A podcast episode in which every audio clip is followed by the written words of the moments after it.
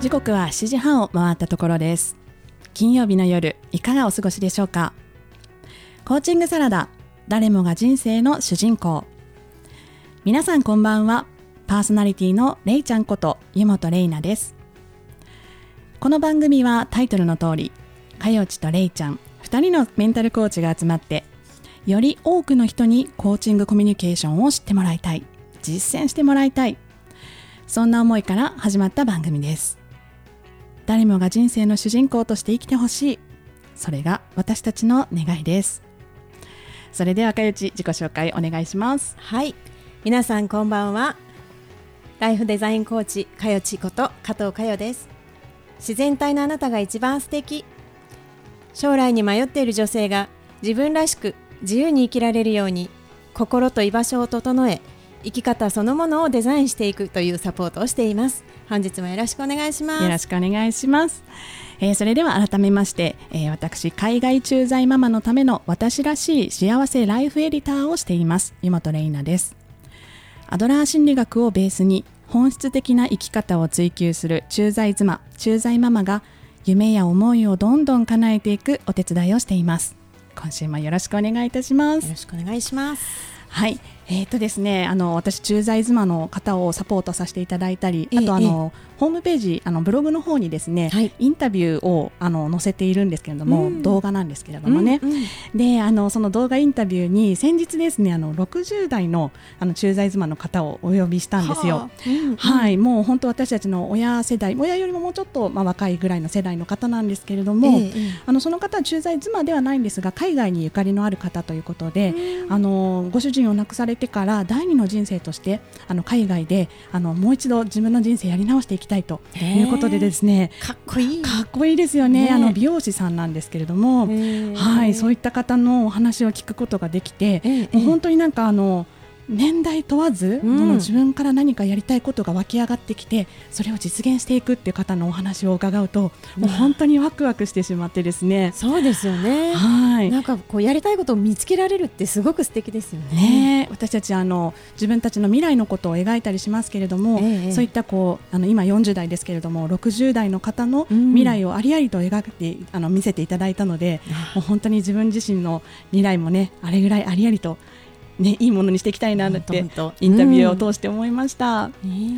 はい、今週はですね、素敵なゲストをお迎えしておりますので、はい、今週のコーチングサラダもお楽しみに。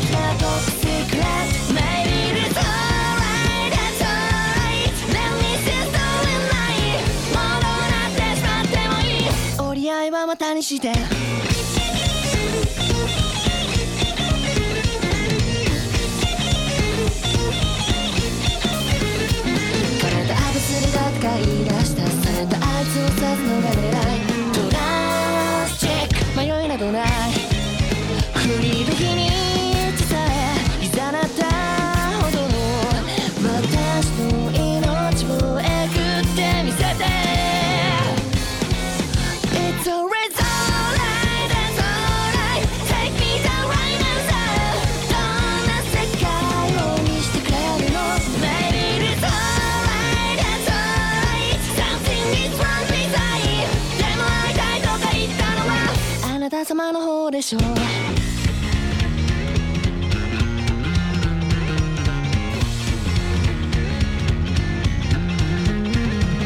は一つしかなかったならば、どんな舌を越してでもその人に一滴残らず奪った。心の裏っ側の方で牙の鋭い指を飼っているの。一瞬でね、首をねこそぎ食らう。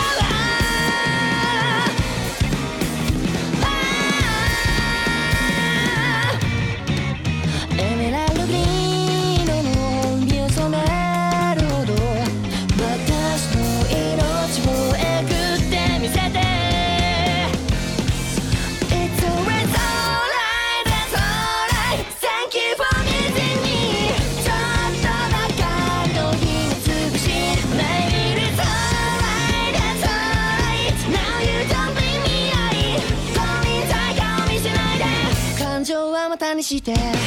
お釣りなどいらないわ。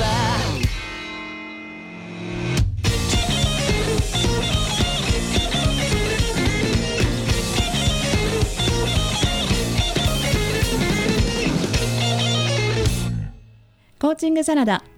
それではですね、早速ゲストをお呼びしたいと思います。ホリスティックヘルスコーチのErikoさんです。よろしくお願いします。よろしくお願いします。そうしましたらErikoさんからですね、Erikoさんは私と同じ駐在妻の仲間ということでね、今日はお越しいただきました。はい、それではErikoさんから自己紹介お願いいたします。はい、はじめまして、心と体の健康づくりのサポーターをしていますErikoと申します。よろしくお願いいたします。よろしくお願いします。うん、はい、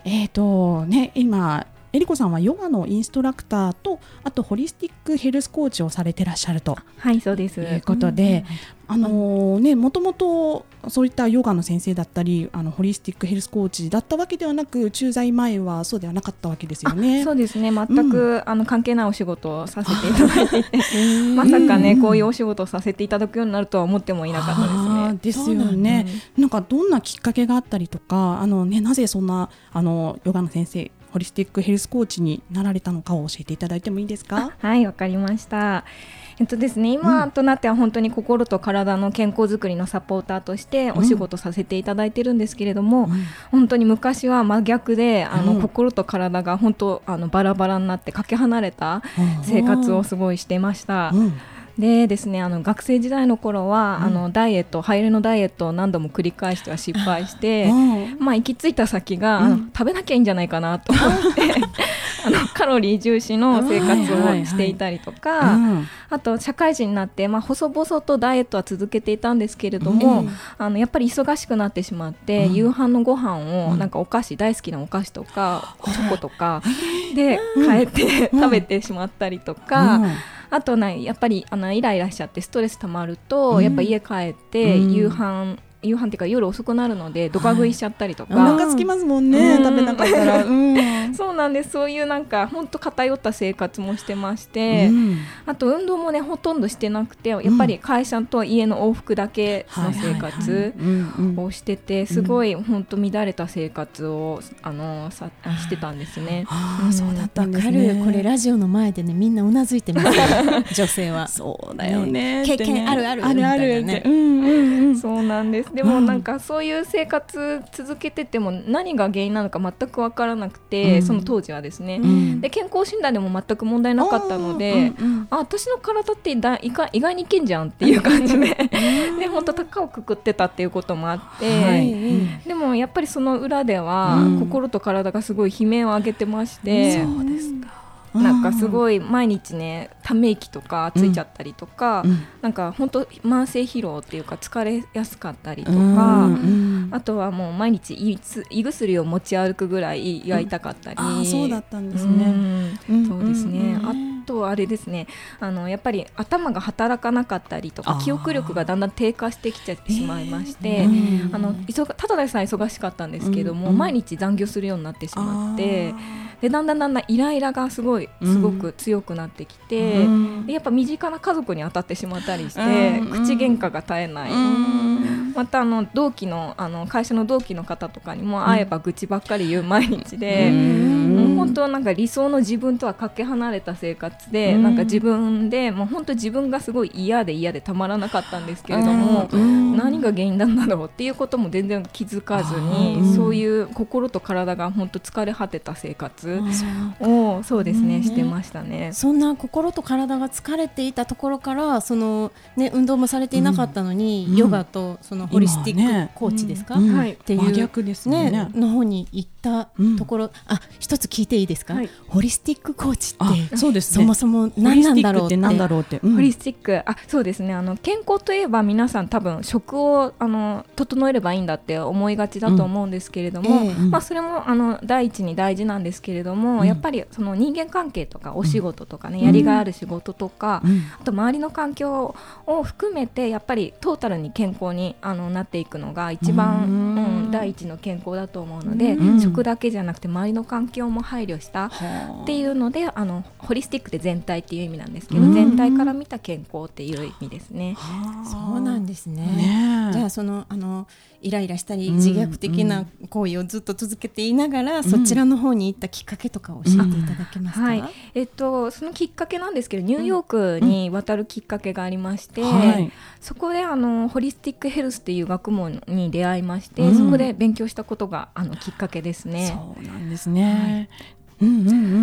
それがそうですね、きっかけとなって、やっぱりそこで学んだことが、あ、いかに自分の心と体を傷つけてたんだなっていうのをすごい痛感して、そこで学んだことがすごい大きかったですね。あ、それはあれですよね、ご主人の駐在の帯同されて行かれたニューヨーク で、はい、ということはもうお仕事もエリコさんのお仕事は会社はもう辞められて、専業主婦でニューヨークでは滞在されてた時の、あ、そうですそうですよね、じゃあ最初はその自分が健康になりたいっていう思いからで、コーチになりたいっていうのではなかったんですよね。そうなんですよ、料理学校をまず探してまして、そこでホリスティックヘルスっていうのが宣伝で入ってきて、あれ、これなんだろうっていうことがきっかけで、すごい、いや、面白そう、でそれを受けられて、その良さを実感されたわけですか。あ、そうですね、そこでやっぱり食生活と日頃のライフスタイルがやっぱり健康にとって一番大事であって、でそういう学んだことをきっかけにやっぱり自分もいろいろトライしたりして、実験してみて、だんだん今まであった不調がでほとんど緩和されてきて、そうなんですね、でダイエットも本当壁られない壁みたいのがあって越えられない壁ですね、でそれがなんか普通に食事もカロリー重視の食事しないでも普通に難なく超えられるようになって、やっぱバランスとか大事なんだなっていうのをすごい気づいて、なんか私最近ちょっとね糖質ダイエットとかやっちゃってねなんか今すごいもう耳暖房ですけど ね、ラジオのリスナーの方がご覧になれないかと思うんですが、エリコさんすごくスレンダーな、本当にそして健康的なね、閉まるとこ閉まって出る方なので、そのホリスティックヘルスコーチとしても大活躍だと思うんですが、よく今、ね、聞かれるジムのパーソナルトレーナーって方もきっとすごくこうマンツーマンで、指導してくださる方だと思うんですが、そういう方とはどんなところが違うんですかね。パーソナルトレーナーもやっぱりその方の、運動をお教えするような感じスタイルだと思うんですけれども、そのホリスティックヘルスコーチはもうちょっと心に寄り添った感じで対話しながらその方に合った改善方法を楽しくね、話しながら考えていく、共に考えていくっていうのがホリスティックヘルスコーチですね。じゃあ心理カウンセリングみたいな感じも要素も入る感じですか。落ち込んじゃったりとか元気なかったりとかモチベーションがなくなっちゃったりとか、そういうのも実際にお話聞きながら、対話を重視で、やっていっています。そうなんですね、あ、そうなんだ。じゃあ、ジムでガツガツやるっていうんじゃなくて対面でお話がメインっていう感じなんですか。そうです話は盛り上がってきましたけれどもではですね、後半はそんなエリコさん自身の今の活動ですとか、そうですね、今後やっていきたいことなどについてお話伺いたいと思います。365日をあなたと過ごせたら、思い通りにいかない日があるが幸せと呼びたい。暗闇に慣れてしまわないで、悲しみにも怯えないで、長い夜を越えて散らばった涙を集めて光に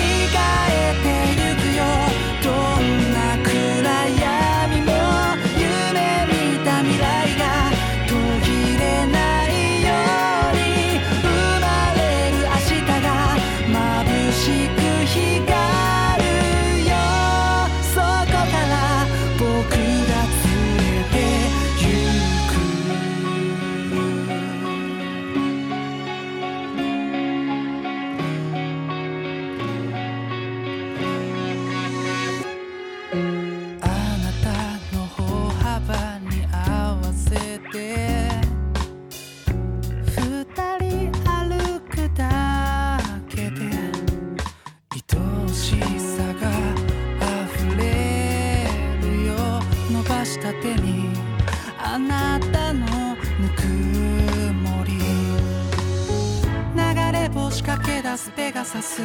朝焼け透明な空気、回る時を超えて重なったあなたとの毎日が鮮やかに染まる。光の中で輝く七色の希望、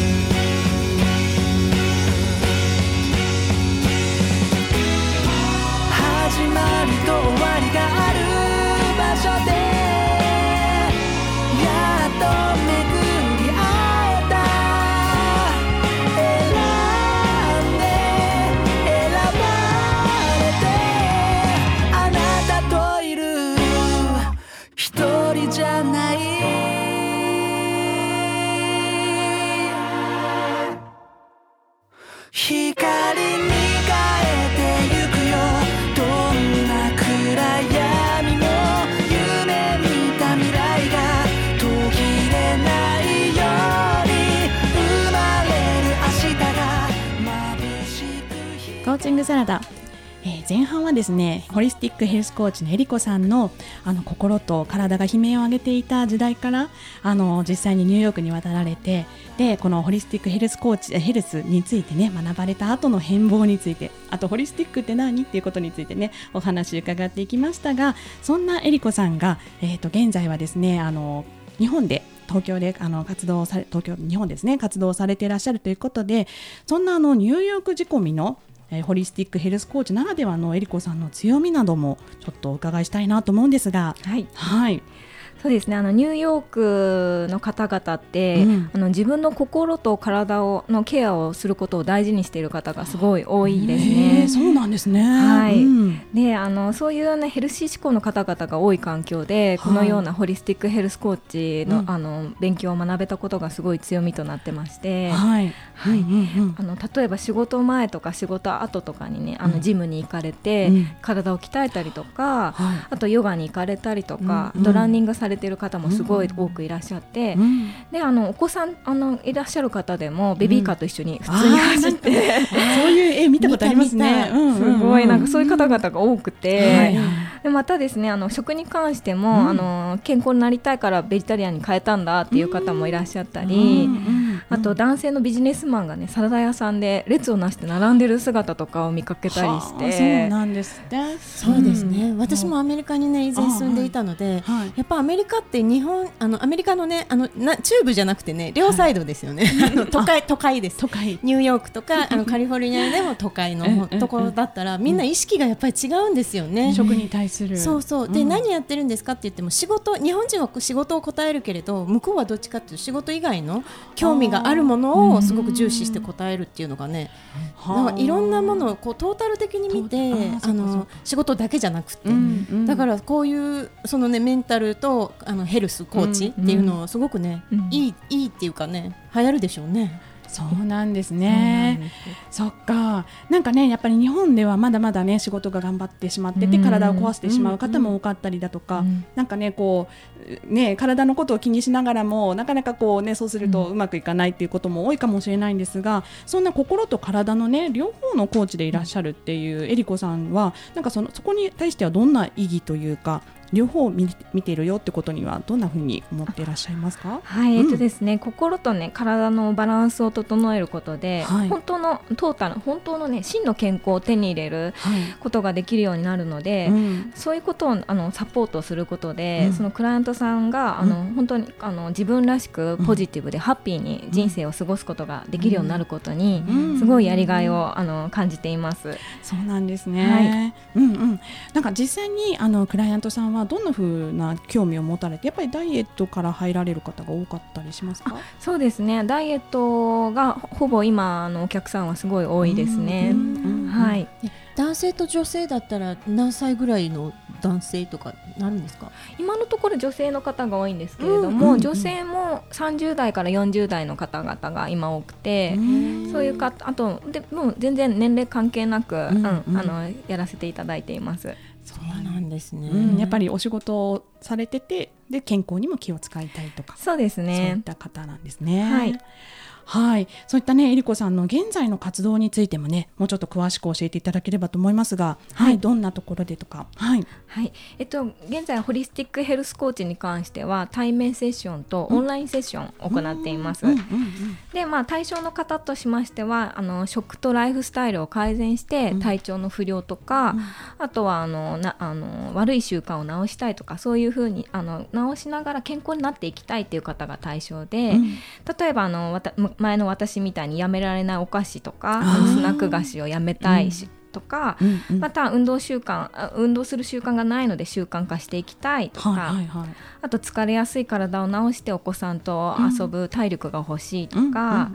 また病気ではないけれどなんとなく不調が続いているけど、なんか改善する方法ないのかなとか、またはあとダイエットもね、負担なく継続的に続くリバウンドしないダイエットをしたくて、耳ダウンもね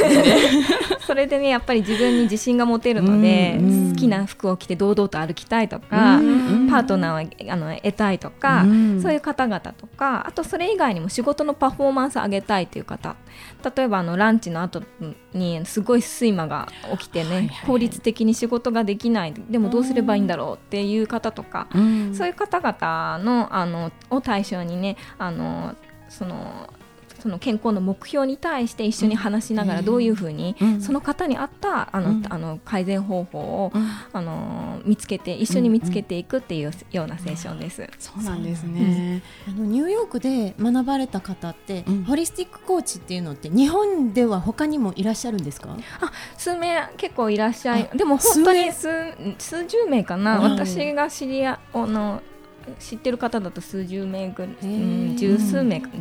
ぐらいですかね。じゃあもうすごいね、希少な存在ですよね。そうですよね。なんか病気ではないけれども、もっと自分のパフォーマンス良くしていきたいとか、もっと幸せな人生生きたいとか、そうですね。そういったことで、はい、私みたいに、健康診断でも別に問題ないけど、なんか不調だなっていう方とか、そういう方がね対象で、そうなんですね。出ていただいてます。はい、そんなえりこさんですけれども、今後はね、どんなことをしていきたいとか、今後の展望についてはいかがでしょうか？はい、今後の展望はそのホリスティックヘルスコーチに関しては、企業の福利厚生として、ヘルスコーチを取り入れてもらえるように頑張っていきたいなと思ってますね。やっぱり自分の社会人時代、やっぱり失敗してきたので、それをもとに同じような苦しみとか持ってる方いらっしゃるかなと思って、そのような方々をサポートしていければなと思っています。なるほど、なるほど。はい、あとは ヨガの方はどうですか今後は、うんはいヨガの方なんですけども、うん、今は対面というか自宅の横浜市にある自宅で、うんはい、行うレッスンと、うん、あとオンラインのマンツーマンレッスンを行っています、うんうん、で自宅のレッスンは最大3名で、うん、少人数制で一人一人目の行き届いたレッスンしているんですけれども、うんうん、オンラインレッスンはマンツーマンで、うん、体のなんかウエストを細めたいとかちょっと肩こりあるとかそういう方々の本当カスタマイズしたメニューでやらせていただいて、うん、ネット環境とかあとスペースがあればどこでもできるので自宅でもいいですし、うん、他のオフィスとかでも大丈夫なんで、うん、そういう方々忙しい方々とかね、うん、あと暑くて外出れないっていう方々にご好評いただいてます。そうなんですね、はい、なんかこうヨガの方でも今後こういうことしていきたいなとかあるんですか？はい、ヨガリトリートをしていきたいなと思ってまして、うん、自然のあるエリアで、うん日本海外問わず、うんヨガをして本当にリラックスして、うん、そこで採れた新鮮な野菜とかね、うん、食材を使った料理を食べたりとか、うん、もう本当に自分をケアするような日頃疲れたね、うん、体を癒すようなリトリートをしていければいいなと思っています。素敵ね、もう本当に心と体のコーチですね、うん、はい、ありがとうございます。そうしましたらえりこさんから、リスナーの方にメッセージをお願いいたします。はいはいぜひね1日に一度本当数分でもいいので、うん、心や体をケアする時間を設けてあげて、はい、いただければいいなと思っています。うんうんうん、やっぱり生活していく上で、うん、自分がね良い親であるべきとか、うん、良い部下良い上司であるべきとか、うん、そういうふうに自分を犠牲にしてちょっと頑張りすぎてしまっちゃってるんじゃないかなっていうことが多く感じるので、うんやっぱり体が最終的には資本になってくるので、うん、自分の体を壊すとねお子さんの面倒見れなくなっちゃったりとか、うん、あと好きなお仕事もできなくなっちゃったりとか、ね、自由にやりたいことができなくなってしまうので、うんそんな頑張った自分をケアすること何でもいいので、セルフマッサージとかねアロマを炊くとか半身浴とかあとヨガでもいいですしあと一番簡単なのは自分を褒めることあと感謝することかなが本当寝る前に数分でいいので、うん、今日あった自分頑張ったこととかを思い出したりとか、うん、あとなんか感謝自分が失敗した仕事をカバーしてくれた方に感謝するとかう、ねうん、褒めることがなかったらそういう感謝することとかをやっていただければそういうことをすることで自分にもエナジーチャージされますし、うんうんうん、そのチャージされたパワーを周りの方々にね、逆に返すこともできるので、はい、自分だけじゃなくて周りの方々にもいいパワーになるので、うん、それをぜひね1日数分でもいいのでやっていただければいいなと思ってます。いいですね、私たちの、ね、番組ではね1週間に一度おすすめをご紹介してるんですけれども、はい、じゃあ今週のおすすめはそのえりこさんでおっしゃっていただいたセルフケアということでよろしいですかね。はい、いいですね。はい、ありがとうございます。では最後にですね、えりこさんからお知らせがありましたらお願いいたします。はい、ですね、このラジオをお聞きくださった方および私にFacebook と、はい、あと Instagram を行っているので、はい、それのフォローをしていただいた方に特典がありまして、うんはい、ホリスティックヘルスコーチングのセッションを10% 割引。あとはヨガのオンラインレッスンなんですけれども、うん、そちらの初回体験料を無料とさせていただく特典を太っ腹ですねそれを提供、うんはい、させていただきたいなと思います。どうやって調べたらいいですか？はい、Facebook は英語でRE-WELLNESS っていうんですけれども、はい、RE-WELLNESS っていうページがFacebook であるので、はい、そちらをフォローしていただくか、はい、Instagram でもリーウェルネスで同じスペルなんですけれども、はい、そのリーウェルネスの間のハイフンじゃなくてアンダースコアになってアンダーバーかな、アンダーバーになりますね、はい、そちらでお調べいただければと思います。はい、はい、ありがとうございます、